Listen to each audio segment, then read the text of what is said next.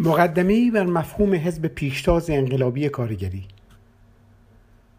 مقاله پیشرو بر مبنای دخالتگری رفیق مازیار رازی در بحث‌های پیرامون حزب پیشتاز انقلابی که در تاریخ 3 ژوئن 2010 پس از انشاء و سازمان گرایش بین‌المللی مارکسیستی IMT و همراه با اعضای سابق این گرایش در تجمع به سوی یک گرایش بین‌المللی انجام گرفت به زبان انگلیسی نوشته شده است و اکنون ترجمه فارسی آن برای نخستین بار در نشریه میلیتانت منتشر می شود. قسمت اول ادای سهمی بر مفهوم حزب پیشتاز کارگری نوشته مازیار رازی برگردان آرام نوبخت. مقدمه: بحث پیرامون حزب پیشتاز برای شکلگیری آتی یک سازمان جهانی از اهمیت فوق‌العاده‌ای برخوردار است. به علاوه حزب پیشتاز یکی از مسائل اساسی پیشروی مارکسیست هاست که باید به منظور دست یافتن به یک برداشت و درک مشترک از آن مورد بحث قرار گیرد. پیش از آن که ما به سمت ساختن یک بین الملل حرکت کنیم، ضرورتاً باید مطالبی در این مورد بنویسم و دست آخر به یک قطعنامه برسیم. به منظور بنا نهادن یک سازمان جدید، نکات زیادی درباره محتوای این سازمان آتی وجود دارد که باید واقعاً از پیش روشن و ابهامات آن رفع شود. اول، مسئله سازمان پیشتاز به طور اخص یکی از بحث‌های حیاتی است که باید مورد بررسی قرار بگیرد. هرچند اکثر مارکسیست‌ها شخصاً با این ایده آشنا هستند و در گذشته هم به کرات در موردش صحبت کردند، با این وجود برای آغاز به ساخت یک بین‌الملل جدید بسیار اهمیت دارد که بیش از هر چیز، هرچند البته مسائل مهم دیگری هم وجود دارند، ما قبل از آغاز به شکلگیری سازمانی فعالیت‌ها و متمرکز شدن بر تکامل ایده‌های خود درک روشن و مشخصی نسبت به این مفهوم داشته باشیم. دوم، آنچه که قصد دارم در اینجا اشاره کنم ایده‌هایی است که به عنوان مقدمه‌ای بر حزب لنینیستی مطرح می‌شود. بنابراین این ایده ها قرار نیست که جامع و کامل باشد.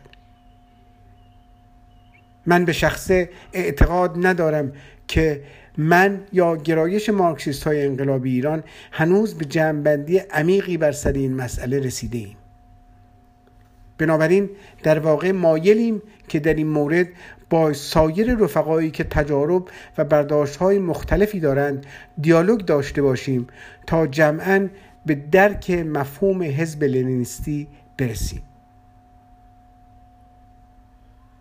به همین دلیل آنچه میگوییم در واقع یک نسخه نهایی از ایده‌های ما نیست، بلکه صرفاً بحثی است برای انتقال تجربیات خود به سایر رفقا.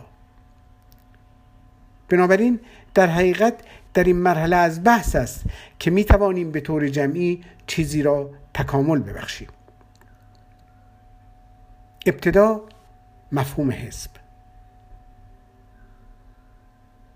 به طور کلی تاریخاً در سنت طبقه کارگر در طی تقریباً 150 سال گذشته 2 مفهوم پایه‌ای از حزب وجود داشته است.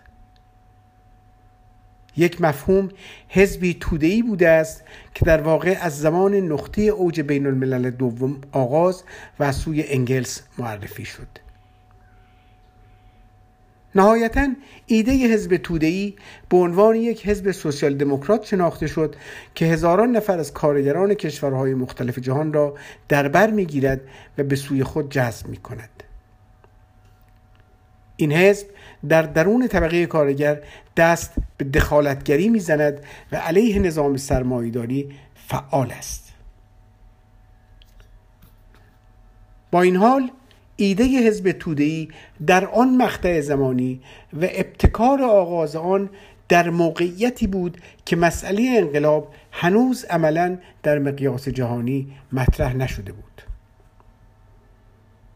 هرچند مارکس خود از دیکتاتوری انقلابی پرولتاریا و نیاز سرمایه‌داری به تخریب خود و فرارسیدن یک نظم نوین صحبت کرده بود، اما هنوز فعالیت انقلاب طی آن دوره در دستور روز قرار نداشت. بنابراین احزاب توده‌ای به تکمیل دو برنامه مجزا دست زدند. یکی برنامه حداقلی بود که برنامه‌ای برای اصلاحات و رفرم، اعمال فشار بر نظام به منظور کسب امتیازات برای کارگران بود و دیگری برنامه حداکثر، برنامه‌ای که آنها هرگز قصد نداشتند بلافاصله یا در آینده نزدیک مورد استفاده قرار بدهند. بنابراین برنامه حداکثری صرفاً شامل اهدافی بود که به دوره طولانی در آینده، یعنی به زمان فرارسیدن تب و تاب انقلابی، موکول و در برنامه گنجانده شده بود. با این حال آنها طی این مقطع خاص شاهد هیچ گونه تب و تاب انقلابی نبودند. هرچند ایده خود مارکس و بسیاری از فعالین انقلابی در آن دوره این بود که آگاهی سوسیالیستی در طبقه کارگر به شکل خطی تکامل خواهد یافت، یعنی اینکه کارگران به تدریج این آگاهی را از مقیاس کوچکتر به مقیاس بزرگتر تکامل می‌دهند و نهایتاً این آگاهی عمیق‌تر و عمیق‌تر می‌شود تا به دوره انقلاب برسد. بنابراین برداشت آنها به طور کلی به دلیل موقعیت عینی آن دوره به این شکل بود که فعالیت یافتن انقلاب در دستور روز نیست و آگاهی کارگران به تدریج توسعه پیدا می کند. بنابراین آنها باید علیه سرمایه‌داری مبارزه کنند، به دولت سرمایه‌داری فشار بیاورند، امتیازاتی برای کارگران کسب کنند، رفرم‌هایی در درون جامعه به وجود بیاورند، اما به تدریج فعالیت کنند، به مبارزه ممتد علیه سرمایه‌داری دست بزنند و مبارزه علیه نظام را تا زمان فرارسیدن دوره انقلابی ادامه دهند. بدین جهت آنها برای مطالبات حداقلی برای رفرم در جامعه مبارزه می‌کردند. این یک ایده نسبت به حزب کارگر بود که در نقطه اوج فعالیت‌های بین‌الملل دوم به رهبری خود انگلس وجود داشت و بعدها نیز به وسیله انقلابیونی مانند کاوتسکی و سایرین تکامل پیدا کرد. لنین در سال 1902 مفهوم دیگری از حزب کارگری را توسعه داد که به حزب پیشتاز انقلابی شهرت یافته است. این همان مفهومی است که در چه باید کرد مطرح شده. از آنجا که لنین مبتکر ایده یک حزب جدید بود که در تقابل با مفهوم حزب کارگری توده‌ای از زمان بین‌الملل دوم قرار داشت، به تدریج این حزب پیشتاز حزب لنینیستی نامیده شد. اما در واقع توصیف دقیق چنین حزبی همان حزب پیشتاز انقلابی است. لنین البته یکی از نخستین کسانی بود که ایده این حزب پیشتاز را به طور منسجم پروراند و برای آن به مبارزه پرداخت. اما انقلابیون دیگری در آن زمان و حتی پس از او هم بودند که این تئوری را، یعنی تئوری حزب پیشتاز را، تکامل دادند. یکی از آنها آنتونیو گرامشی بود که سهم بزرگی در این ایده حزب پیشتاز داشت و پس از آن حتی روزا لوکسامبورگ که ضمن انتقاد از این ایده در نوشته‌های خود در تکامل آن سهمی ایفا کرد. همینطور تروتسکی و پس از او لوکاچ و کارل کوروش و بسیاری دیگر از انقلابیون که زوایای مختلفی را شکل می‌دهند، عملاً این ایده را از آن زمان به بعد توسعه دادند. بنابراین ایده حزب پیشتاز انقلابی در واقع تماماً متفاوت از ایده احزاب توده‌ای بود. آگاهی سوسیالیستی.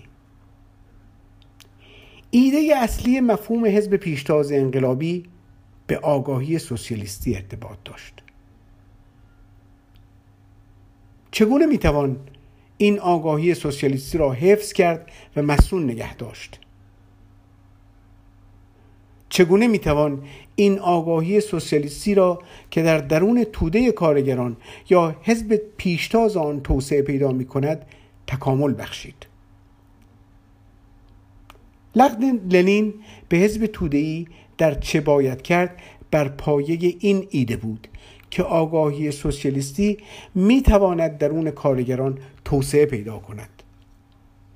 اما آگاهی و عقاید سوسیالیستی در درون احزاب توده‌ای کارگری با افت و خیزهایی روبروست. آگاهی سوسیالیستی میتواند از ایدئولوژی بورژوایی که در جامعه سرمایه‌داری ایدئولوژی غالب و مسلط است متأثر شود.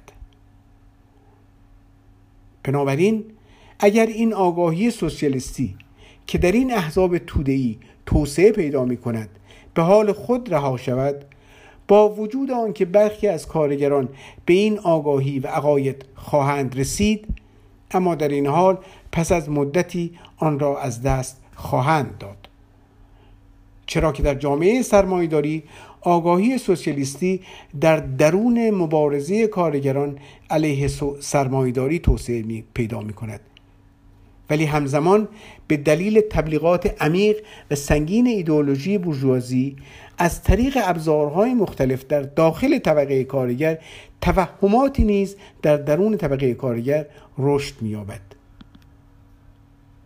بنابراین کارگرانی که در زمانی خاص به آگاهی سوسیالیستی میرسند در زمانی دیگر ممکن است آن را از دست بدهند، یعنی در زمانی که نمیتوانند به طور ممتد و برای دوره طولانی تر از این عقاید محافظت کنند. در درون حزب توده‌ای نیز ایدئولوژی های دیگری وجود دارد. ایدئولوژی خرد بورژوایی و سایر ایدئولوژی هایی که به جنبش های توده‌ای حقنه می شوند و در نتیجه توسعه یک آگاهی سوسیالیستی انقلابی در درون این اقشار طبقه کارگر را متوقف می سازند. این امر در واقع تا حدودی کارگران را از مبارزه تا به آخر، یعنی سقوط سرمایه‌داری و ایجاد دولت کارگری و سپس جامعه سوسیالیستی باز خواهد داشت. عقاید خرد بورژوایی نظیر آنارشیسم، سندیکالیسم، آنارکو سندیکالیسم و سایر اشکال گرایش‌های خرد بورژوایی در درون طبقه کارگر وجود دارد. به همین جهت تدارک برای انقلاب سوسیالیستی در درون احزاب توده‌ای واقعاً نمی‌تواند صورت بگیرد، چرا که در تحلیل نهایی این احزاب توده‌ای تحت سلطه ایدئولوژی بورژوایی و خرد بورژوایی قرار دارند و همین موضوع مانع توسعه آگاهی سوسیالیستی و محافظت از آن در درون کارگران برای حرکت به سوی انقلاب و ایجاد دولت کارگری است. بنابراین موضوع محوری لنین در آن مقطع، یعنی سال 1902، این بود که ما باید در واقع خودمان را تا درجه‌ای از توده‌ها جدا کنیم. هرچند می‌خواهیم درون توده‌ها باشیم، می‌خواهیم برای تسخیر قدرت به دست طبقه کارگر و ایجاد یک جامعه سوسیالیستی دخالت کنیم، اما همزمان به خاطر این وضعیت، به خاطر سلطه ایدئولوژی و برنامه‌های بورژوایی و خرد بورژوایی بر احزاب توده‌ای نیاز به تفکیک بخش پیشتاز کارگران، یعنی پیشروان سوسیالیست طبقه کارگر از توده‌های مردم داریم. بنابراین طرح پیشنهادی یک سازمان که یک سازمان اقلیت است در سال 1909 و به وسیله لنین پیش کشیده شد. این کتاب با وجود نکات فراوانی که جای بحث و تحلیل را باز می‌گذارد و در واقع باید گفت نکات فراوانی که بعضاً طی آن مقطع صحیح نبودند که ما در آینده به این موضوع باز خواهیم گشت، به طور کلی و به گمان من یک پیشرفت در مارکسیسم در جهت ساختن حزب، یعنی حزب کارگری، بوده است. این مفهوم تماماً جدید بود، در گذشته وجود نداشت و پیشرفت جدیدی در درون جنبش طبقه کارگر به حساب می آمد. در نتیجه می توانیم ببینیم که انقلاب روسیه بر پایه همین مفهوم در مبارزه علیه تزار و سپس دولت بورژوازی و ایجاد دولت کارگری موفق شد. در مورد مسئله ضرورت ایجاد یک حزب لنینیستی یک موضوع مهم وجود دارد و آن ایده آگاهی سوسیالیستی است که در اینجا اشاره کردم. آگاهی سوسیالیستی برخلاف برخی عباراتی که در سال 1902 از سوی لنین نوشته شد و بعدها از طرف خود او نیز اصلاح گشت، از بیرون به داخل حوزه فعالیت‌های طبقه کارگر وارد نمی شود. آگاهی سوسیالیستی در درون طبقه کارگر تکامل پیدا می کند. کارگران در درون مبارزات روزمره و از خلال فعالیت‌های عملی و تجارب زندگی روزمره به آگاهی سوسیالیستی می‌رسند. یعنی آنها موضوعات را بدون مطالعه ادبیات مارکسیستی یا اطلاع داشتن از عقاید مارکسیستی می‌فهمند. کارگران خودشان به این نتیجه می‌رسند که نظام سرمایه‌داری در مقابل منافع آنها قرار دارد و این نظام باید کنار گذاشته شود و نظم نوینی جای آن را بگیرد. این نوع از آگاهی سوسیالیستی نابالغ و مقدماتی در درون خود کارگران تکامل می‌یابد. بنابراین این جنبه از خود لنینیسم، این جنبه از حزب پیشتاز که در سال 1902 در چه باید کرد مطرح شد، به این معنای اخص صحیح نیست. البته باید در نظر داشت که لنین در آن مقطع جوانی بود با تجربیات اندک فعالیت‌های تشکیلاتی. در عوض این کاوتسکی به عنوان یک مارکسیست برجسته بود که ایده ورود آگاهی سوسیالیستی از بیرون، یعنی روشنفکران را به درون توده‌های کارگر توسعه داد، چرا که گمان می‌شد توده‌های کارگر قادر به تکامل هیچ گونه آگاهی سوسیالیستی نیستند و بنابراین ایده انتقال تئوری سوسیالیستی از بیرون به درون طبقه کارگر در اصل از سوی کاوتسکی بسط داده شد. پس از این لنین به وضوح از همین ایده استفاده کرد. طی چند سال بعدی در 1907 لنین گفت که در آن مقطع او در حال خم کردن بیش از حد ترکه به نقطه مقابل اکونومیست ها بود، چرا که اکونومیست ها اعلام می کردند که طبقه کارگر همه چیز است و ما باید دنبال روی آن باشیم. هر آنچه طبقه کارگر می گوید صحیح است و توده ها می دانند که چه می کنند و غیره. بنابراین این گفته لنین واکنشی بود به اکونومیست هایی که شدیداً کارگری و بیش از حد دنبال روی هر آنچه کارگران می گفتند بودند. بنابراین لنین می گفت که خیر، موضوع این نیست.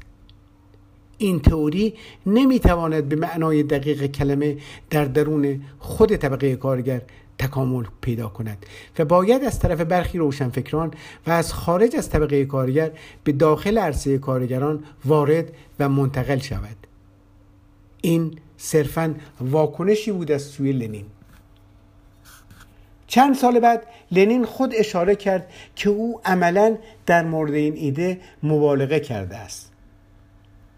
او اکنون معتقد بود که پیشتاز کارگران میتواند تئوری ها را از خلال فعالیت های عملی خودش تکامل دهد، هرچند اگر این پیشتاز در درون احزاب یا جامعه اساساً به حال خود رها و تنها گذاشته شود، آگاهی خود را از دست خواهد داد.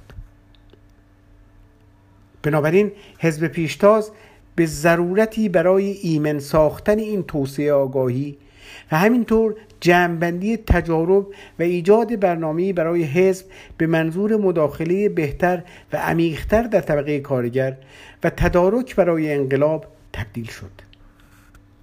بنابراین در آن مقطع خاص، یعنی 1907، لنین کم و بیش می گفت که آگاهی سوسیالیستی در درون کارگران و پیشتاز کارگران توسعه پیدا می کند و ما باید خودمان را به پیشتاز کارگران و نه چند روشنفکری که خارج از طبقه کارگر تئوری هایی برای خود مرتبط بسازیم. مقدمه‌ای بر مفهوم حزب پیشتاز انقلابی کارگری، قسمت دوم. اکنون لنین در حلوش این زمان در واقع این ایده را می‌پروراند که تئوری تجربه متمرکز است. بنابراین تئوری در پشت درهای بسته و به دست تئوریسین‌هایی که با خواندن چند کتاب بایدها و نبایدها را به کارگران نشان می‌دهند شکل نمی‌گیرد. تئوری در واقع شکل چکیده فعالیت‌های پراتیکی کارگران است. آنها در مبارزه خود علیه دولت به تاکتیک‌ها، ایده‌های خاص و رویکردهایی میرسند که نقطه اوج همه اینها به حزب وارد میشود و برای بهبود و تکمیل برنامه حزبی به کار گرفته میشود.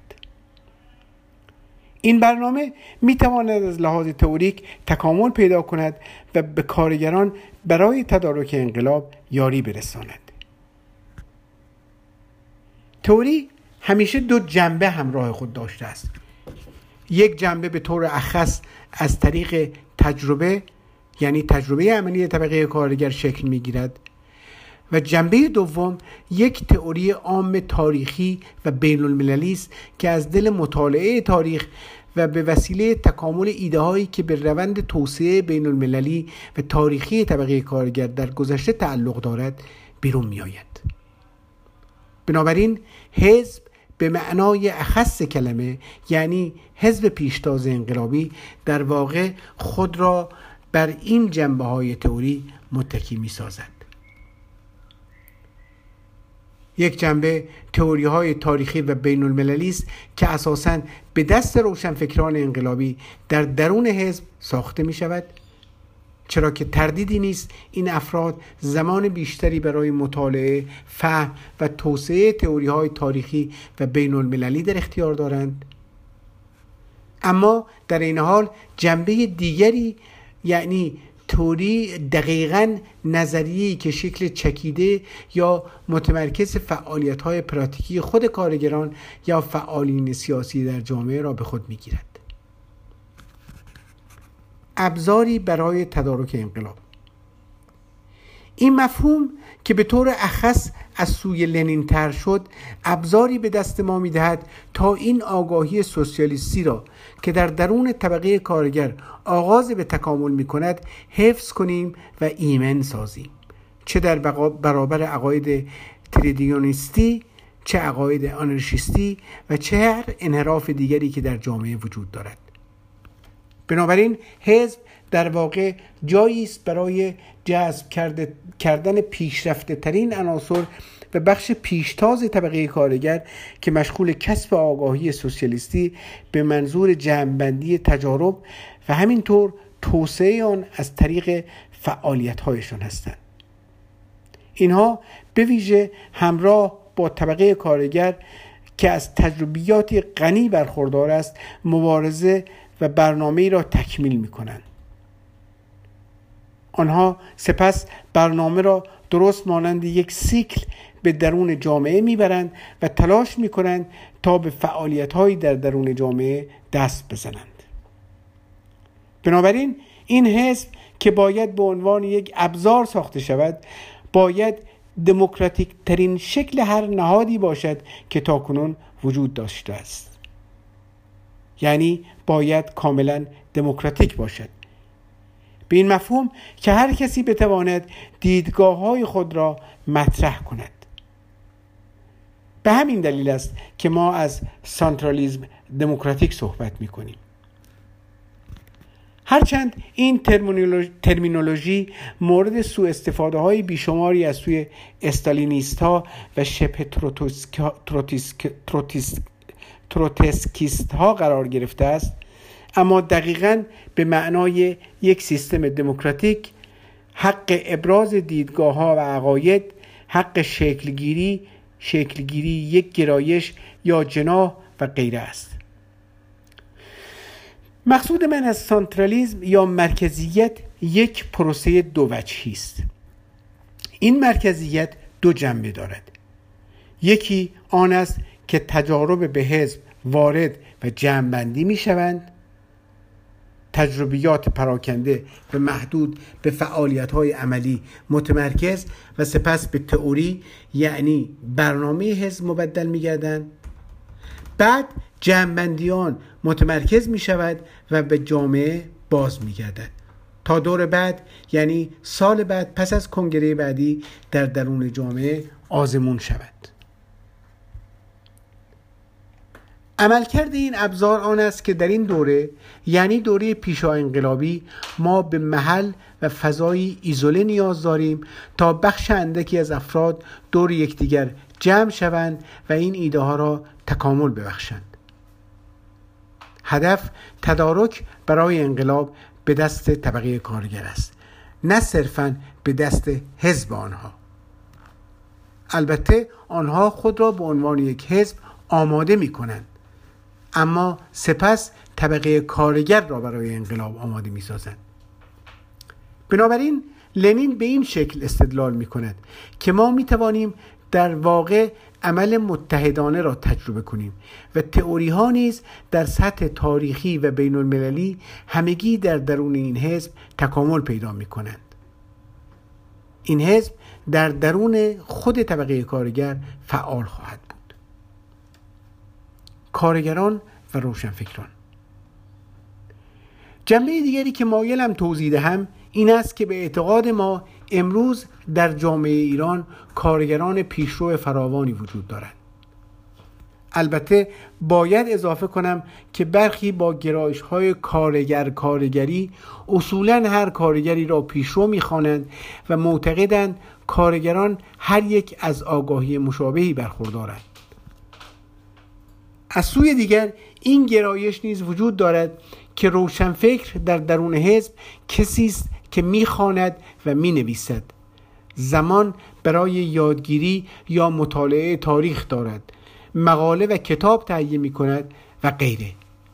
به عبارت دیگری روشنفکران در حکم تئوریسین‌ها یا ایدئولوگ‌های طبقه کارگر هستند. من با این هر دو مفهوم یا باید گفت تحریف مخالفم. به گمان من ما در میان کارگرانی پیشرو داریم. مقصود من از کارگر پیشرو کسانی است که در واقع روشنفکران هم طبقه های خود هستند. اینها همان کسانی هستند که ما کارگران روشنفکر مینامیم. کارگرانی که قادر به مطالعه حتی کتب تئوریک و قلم زدن هستند. کسانی که در کف کارخانه و محل کار حضور دارند، به همان میزان دیگران کار می‌کنند و این نظریه‌ها و تئوری‌ها را نیز می‌شناسند. اینها هستند که به رهبران عملی طبقه کارگر تبدیل می‌شوند. اینها همان کارگران پیشرویی هستند که اساساً جذب می‌شوند. همان کسانی که باید پیدا و به سوی حزب پیشتاز کارگری جذب کنیم. از سوی دیگر ما روشنفکرانی داریم که عموماً از پیشینه دانشجویی و خاستگاه طبقه متوسط می‌آیند. کسانی که در قیاس با دیگران زمان بیشتری برای مطالعه و نوشتن داشته و در نتیجه از قابلیت‌های ذهنی بالاتری برخوردارند. با این وجود در عمل به اثبات رساندند که قابل اعتمادند و به سوی طبقه کارگر تمایل دارند. در درون طبقه کارگر شناخته شدند و مورد پذیرش و احترام طبقه کارگر هستند. این قشر یا گروه را روشنفکران کارگری مینامیم. بنابراین نخستین گروه موجود در درون طبقه کارگر را کارگر روشنفکر و دومین گروه را روشنفکر کارگری مینامیم. ترکیب این دو قشر در جامعه به معنای آغاز به ایجاد حزب پیشتاز خواهد بود.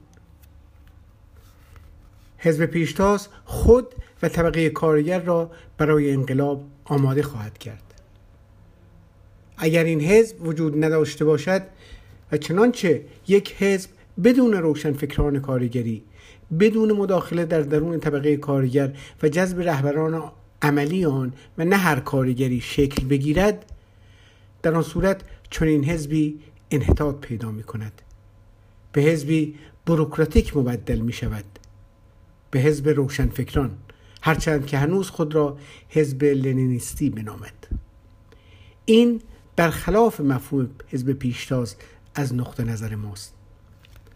ما هرگز باور نداریم که ساختن یک گروه یا سازمان در سطح ملی یا بین المللی با 150 و یا حتی 200,000 روشنفکر شایسته نام حزب پیشتاز باشد.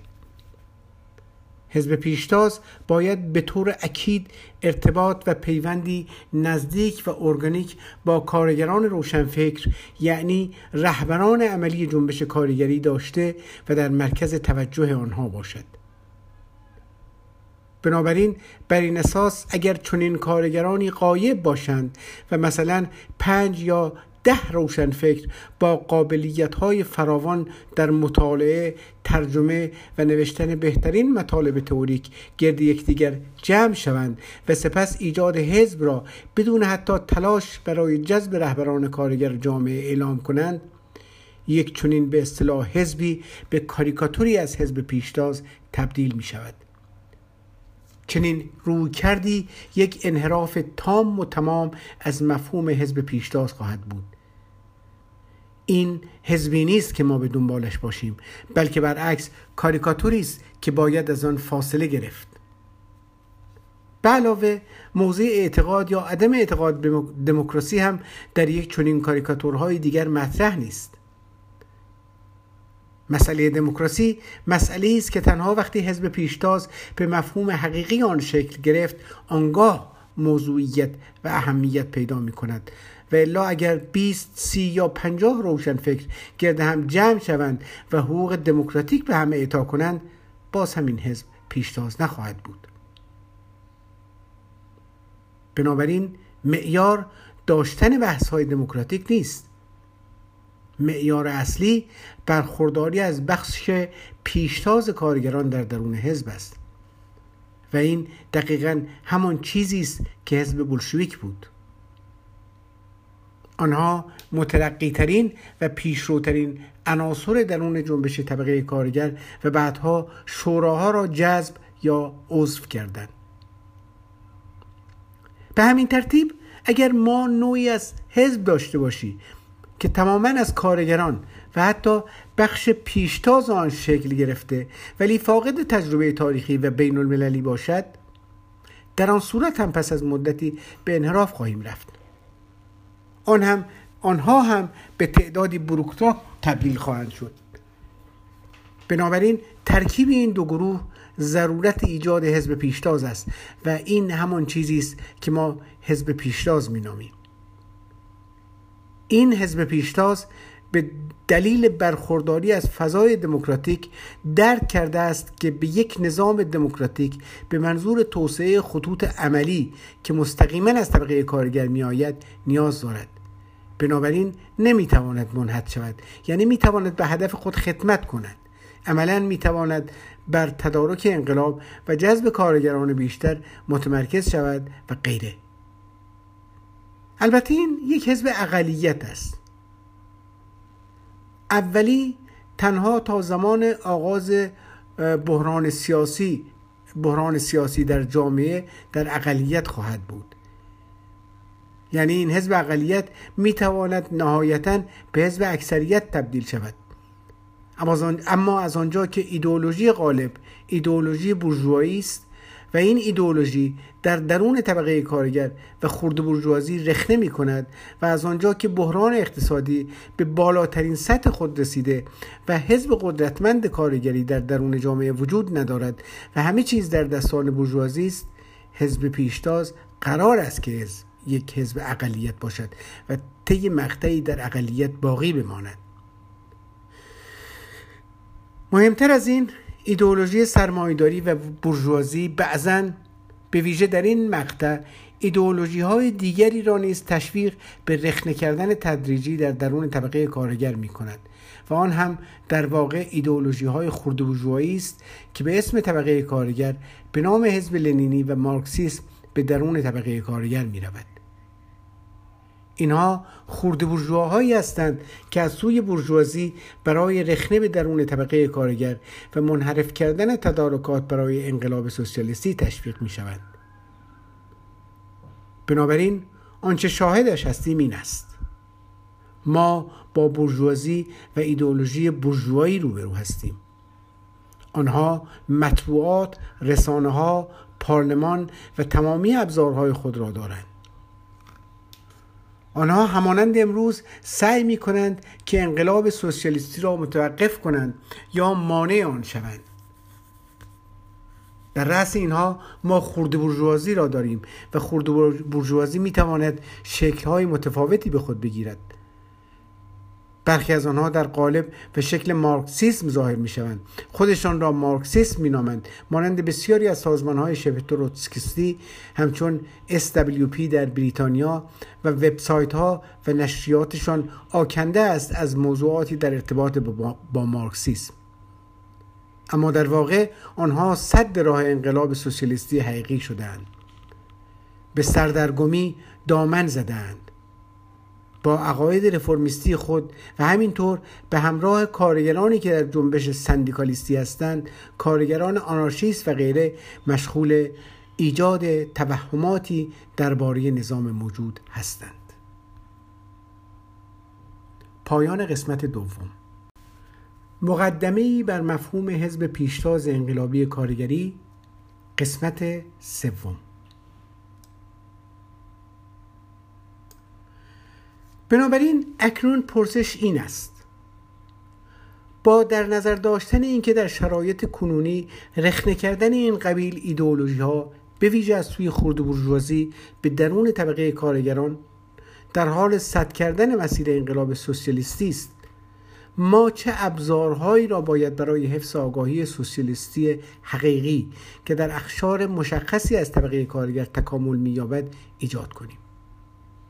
اینک مسئله این است.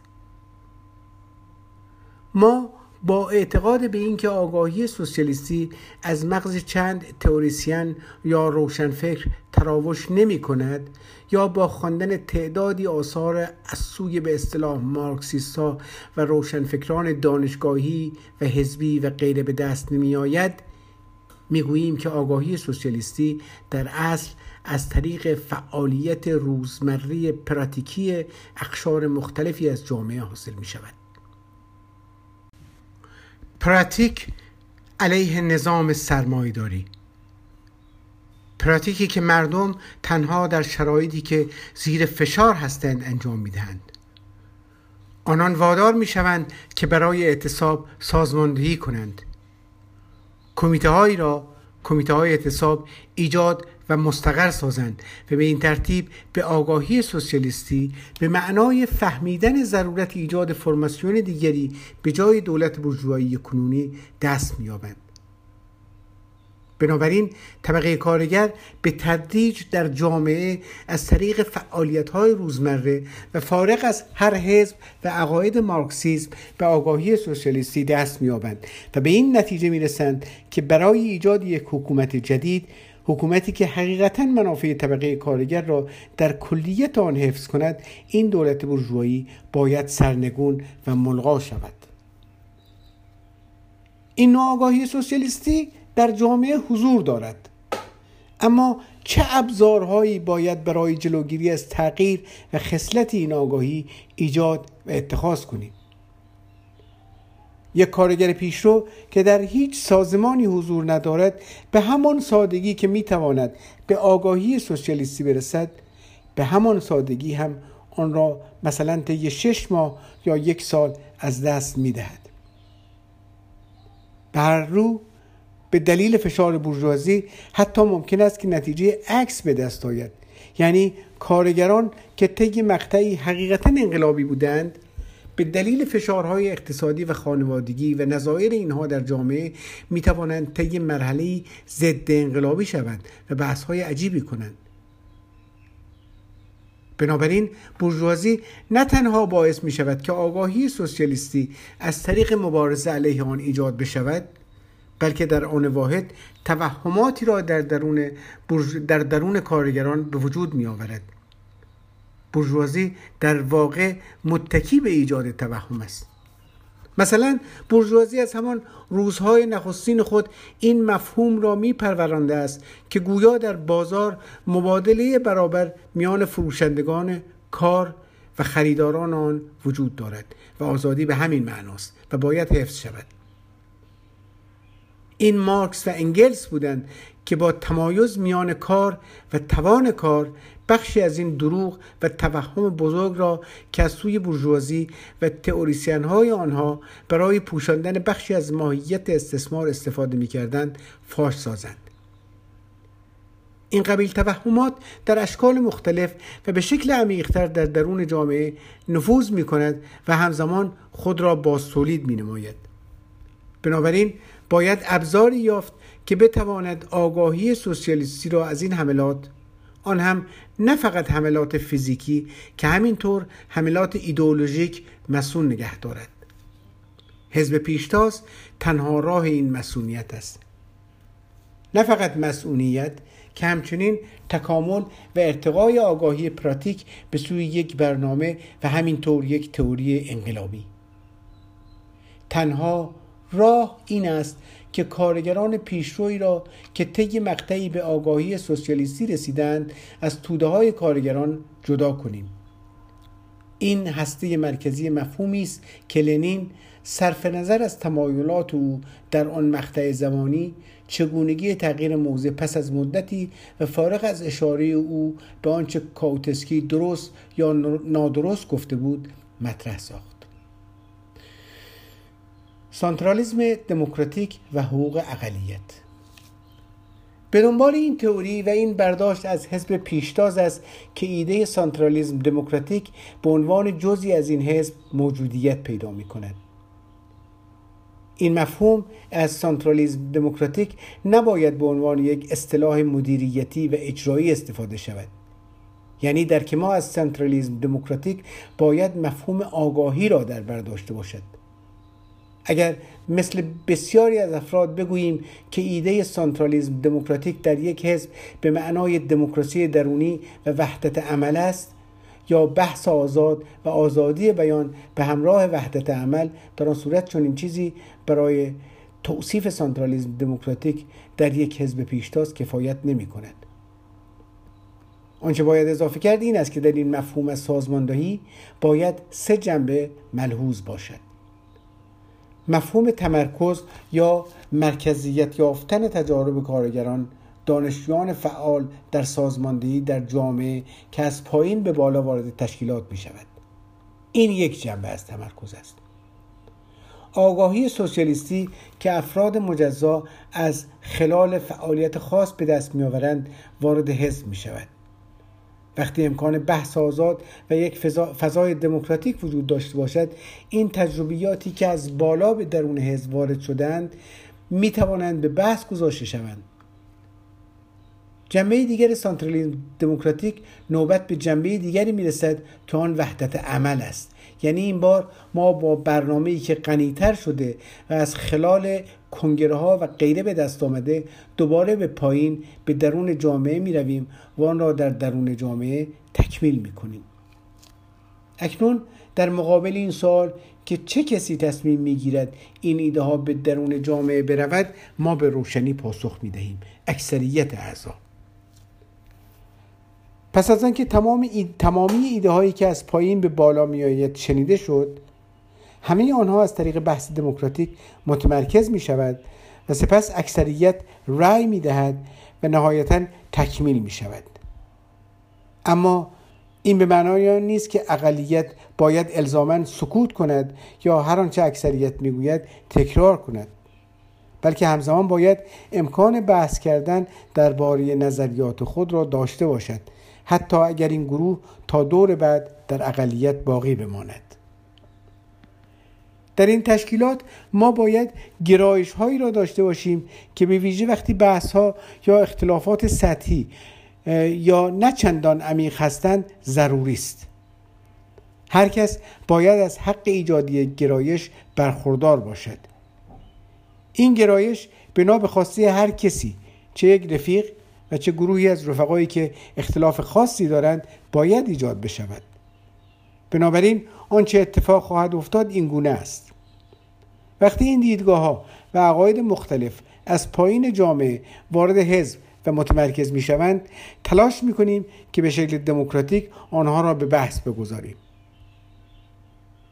اما برخی رفقا ممکن است که هنوز با استدلال‌های صورت گرفته متقاعد نشده باشند و همچنان روی انجام تاکتیکی معین به شکلی خاص پافشاری کنند. بنابراین آنها خط اکثریت را نخواهند پذیرفت، یعنی با خط اکثریت متقاعد نخواهند شد. پس این حق را دارند که گرایشی را شکل دهند. این گرایش می تواند موضوع را بحث کند و باید در عمل ببیند که خط اکثریت چیست و چگونه اجرا و تکمیل خواهد شد. پس از مثلا 1 سال یا آنها چنین خطی را خواهند پذیرفت و یا اکثریت خط مشی آنها را قبول خواهد کرد، یا حتی هر دو با یکدیگر یک خط سوم را شکل خواهند داد. پس این اقلیت حق دارد که بدون کسب اجازه از کسی گرایشی را شکل دهد و اکثریت باید این موضوع را بپذیرد. اگر در این بحث ها اختلافات قطعی عمیق‌تر بشود، آنچه پیشنهاد می‌کنیم ایجاد یک جناح در حزب است. این قدم بعدی است. در نهایت وقتی اختلافات به مرحله‌ای می‌رسد که گروهی از نقطه نظر خود خط اکثریت را در آینده ضد انقلابی ارزیابی می‌کنند، اکنون به اختلافی عمیق رسیده‌ایم که در صورت اجرای خط اکثریت تأثیرات مخربی بر جای خواهد گذاشت. با این حال پیش از انشعاب باید یک جناح باز تشکیل شود. وقتی صحبت از جناح باز می‌کنیم، مقصودمان این است که این جناح می‌تواند به توده‌های کارگر نزدیک شود تا آنها را مستقیما به عقاید و دیدگاه‌های خود جلب کند و توده‌های جامعه را وسیعاً برای اعمال فشار بر اکثریت به منظور نپذیرفتن خط به اصطلاح ضد انقلابی از نقطه نظر خودشان جذب نماید. اگر انقلاب اکتبر را دنبال کنیم، می‌بینیم که چنین تحولاتی بر سر مسئله صلح با آلمان وجود داشته است. مثلا در اینجا 2 گرایش در حزب بولشویک وجود داشت. این 2 گرایش موضوع را در شوراها به بحث گذاشتند و حتی شوراها عملاً با آنچه خود می‌خواستند رأی دادند. در عمل 3 گرایش شکل گرفت: یکی برای صلح، یکی برای جنگ و دیگری برای نه صلح و نه جنگ، که شوراها به همین مورد آخر رأی دادند. بنابراین در واقع عناصر مشخصی در درون حزب بولشویک از خلال تأثیرگیری و رأیگیری و رأی اکثریت شوراها موضع خود را کنار گذاشتند. این معنای جناح باز است. یعنی وقتی زمانی فرا می‌رسد که گویا امیدی برای تغییر موضع اکثریت وجود ندارد، آنگاه اقلیت موجوده در سازمان میتواند و حق آن را دارد که مجرای دیگری در مقابل خود باز داشته باشد. آنها میتوانند آزادانه به طبقه کارگر نزدیک شوند و در همان حال در داخل حزب هم باقی بمانند تا عقاید اکثریت را افشا و توجه کارگران و همیات اکثریت آنان را جلب کنند. به اعتقاد ما با این خط است که اکثریت کارگران را میتوان به نادرستی خط سیاسی اکثریت متقاعد نمود. در اینجا مایلم 2 سوء برداشت رایج از حزب پیشتاز را برجسته کنم. آیا حزب پیشتاز تنها برای کشورهای توسعه نیافته است؟ مفهوم حزب پیشتاز تنها به کشورهای عقب مانده که تحت سرکوب هستند تعلق ندارد. کسانی هستند که میگویند این مفهوم برای به اصطلاح کشورهای جهان سوم نظیر ایران موجه و یا معتبر است و به سایر کشورها ابداً ارتباطی ندارد. این برداشت شاید محصول جنبه مخفیکاری چنین حزبی باشد. یعنی گمان می شود که وقتی در جایی مانند ایران با سرکوب روبرو هستیم، پس واضح است که تشکل و حزب پیشتاز هم باید مخفی و زیرزمینی باشد و هیچ کسی از آن مطلع نباشند، پس تعداد معدودتری از افراد این نوع فعالیت را به دلیل سرکوب انجام خواهند داد. در کشوری مانند بریتانیا یا آلمان یا دیگر کشورها سازمانیابی وسیع‌تر خواهد بود و افراد معینی به عنوان چهره‌های علنی در آن وجود خواهد داشت، بنابراین شکل آن تغییر می‌کند ولی محتوای آن همچنان در کل جهان ثابت باقی خواهد ماند. در واقع این محتوا ترکیب روشنفکران کارگری و کارگران روشنفکر در یک سازمان با سنترالیسم دموکراتیک به همان مفهوم توضیح داده شده است که در هر کشوری برای تحرک انقلاب در دستور روز قرار دارد. بنابراین این یک استثناء یا یک مفهوم روسی و متعلق به جامعه روس نیست، بلکه امروز هم میتواند در ایران همینطور دیگر کشورها اجرا شود. در بریتانیا، روسیه، آمریکا، آلمان، فرانسه، ایران و هر جای دیگری محتوای کار مشابه است. نوع رویکرد یکسان است. این تئوری با هر نامی که برایش بگذاریم حاصل تجربه است و از ایده یک حزب در تقابل با سایر احزاب توده‌ای نشأت گرفته است. مضاف بر این، رفقایی که خلاف این را ادعا می‌کنند باید نشان دهند که پرولتاریا مثلا در سوئد استثمار نمی‌شود ولی در ایران تحت استثمار است. قانون ارزش سرمایه‌داری در کشوری مثل سوئد با ایران تفاوت دارد. مبارزات ضد سرمایه‌داری کارگران سوئدی متفاوت از کارگران ایران است. ماهیت دولت سرمایه‌داری سوئد متفاوت از ماهیت طبقاتی دولت سرمایه‌داری در ایران است و غیره. اگر تمامی این ادعا صحیح باشد، در آن صورت ما باید اثبات کنیم که شیوه های تولیدی مختلفی در اقصان نقاط جهان وجود دارد. یعنی مثلا در سوئد یک شیوه تولید سرمایه‌داری مدرن و مترقی وجود دارد که کارگران نیازی به جایگزینی آن با دولت کارگری ندارند و شیوه تولید فئودالی یعنی ارتجاعی در ایران که باید ساقط شود. به نظر من این استدلال غیر مارکسیستی است و کل تحلیل کاپیتال مارکس را زیر سوال میبرد. در تئوری ارزش کار مارکس کاستی پیدا میکند و تئوری انقلاب پیگیر تروتسکی را به عنوان یک تئوری کهنه و منسوخ تسلیم میکند. این شکل از استدلال بسیار خطرناک است و زمینه را برای بدترین شکل رفرمیسم ایجاد می کند، حتی بدتر از رفرمیسم برنشتاین و کارل کاوتسکی.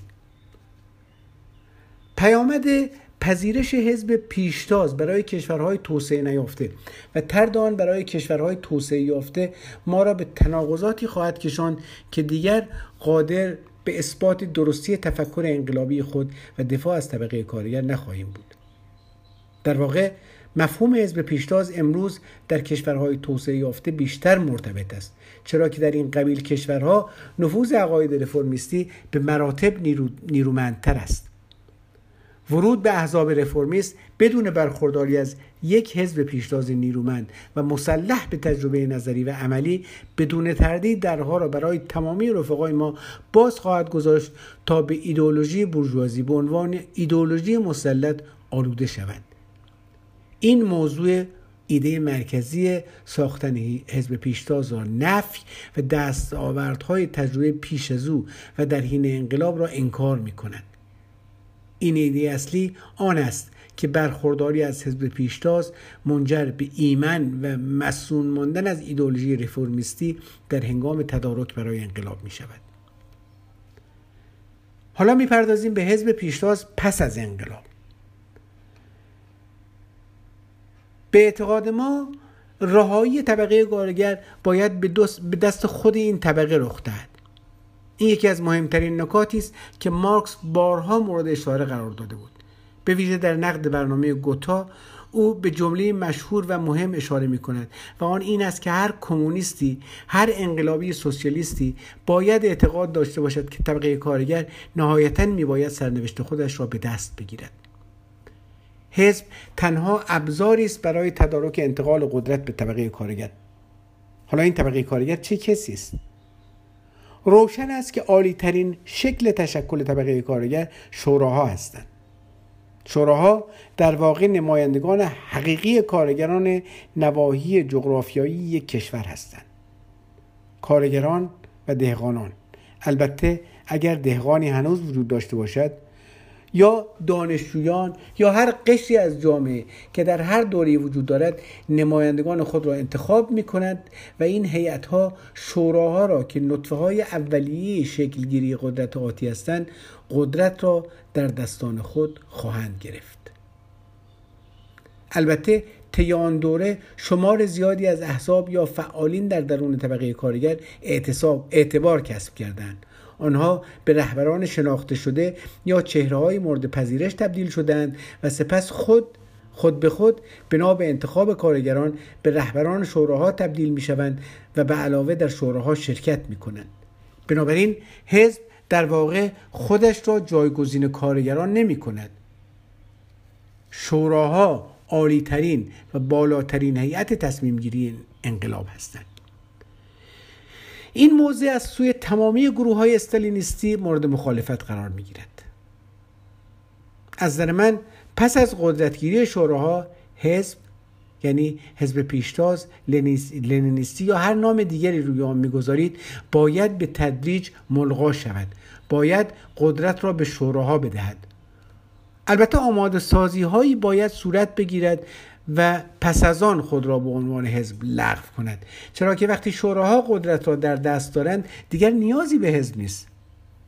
از این نظر ما اساساً و به طور بنیادی مخالف این هستیم که حزب از هر نوع، چه لنینیستی و چه نوعی دیگر، به حکومت وارد شود و در دولت کارگری پس از انقلاب باقی بماند. بنابراین مفهوم حزب برای دوره پیش از انقلاب است. پیش از انقلاب روشن است که توده کارگران در درون جامعه سرمایه‌داری قرار دارند و ایدئولوژی غالب این جامعه سرمایه‌داری ایدئولوژی بورژوازی است. پس از انقلاب به اعتقاد ما قدرت باید در دستان شوراها قرار بگیرد. اینک جمع‌بندی می‌کنم. بنابراین به عنوان نتیجه‌گیری می‌توان گفت که سه مفهوم از حزب وجود دارد: حزب توده‌ای، حزب پیشتاز و کاریکاتوری از حزب لنینیستی. ما البته مخالف احزاب توده‌ای سوسیال دموکرات که اکنون در واقع احزاب بورژوازی به شمار می‌روند هستیم. همینطور مخالف صریح و قاطع کاریکاتور حزب لنینیستی هستیم که نه فقط از سوی استالینیست‌ها بلکه از سوی بسیاری از به اصطلاح تروتسکیست‌ها مثل CWI، IMT، مندلیست‌ها و غیره ساخته شدند. ما مدافع حزب پیشتاز هستیم، البته با همان توضیحی که در مورد شکل‌گیری آن داده شد و همینطور بنا به دلایل ضروری پشت آن، یعنی حفظ و توسعه آگاهی سوسیالیستی کارگران پیشرو در برابر ایدئولوژی بورژوایی و خرد بورژوایی. آنچه پیشنهاد می‌کنیم ساخت چنین حزبی است.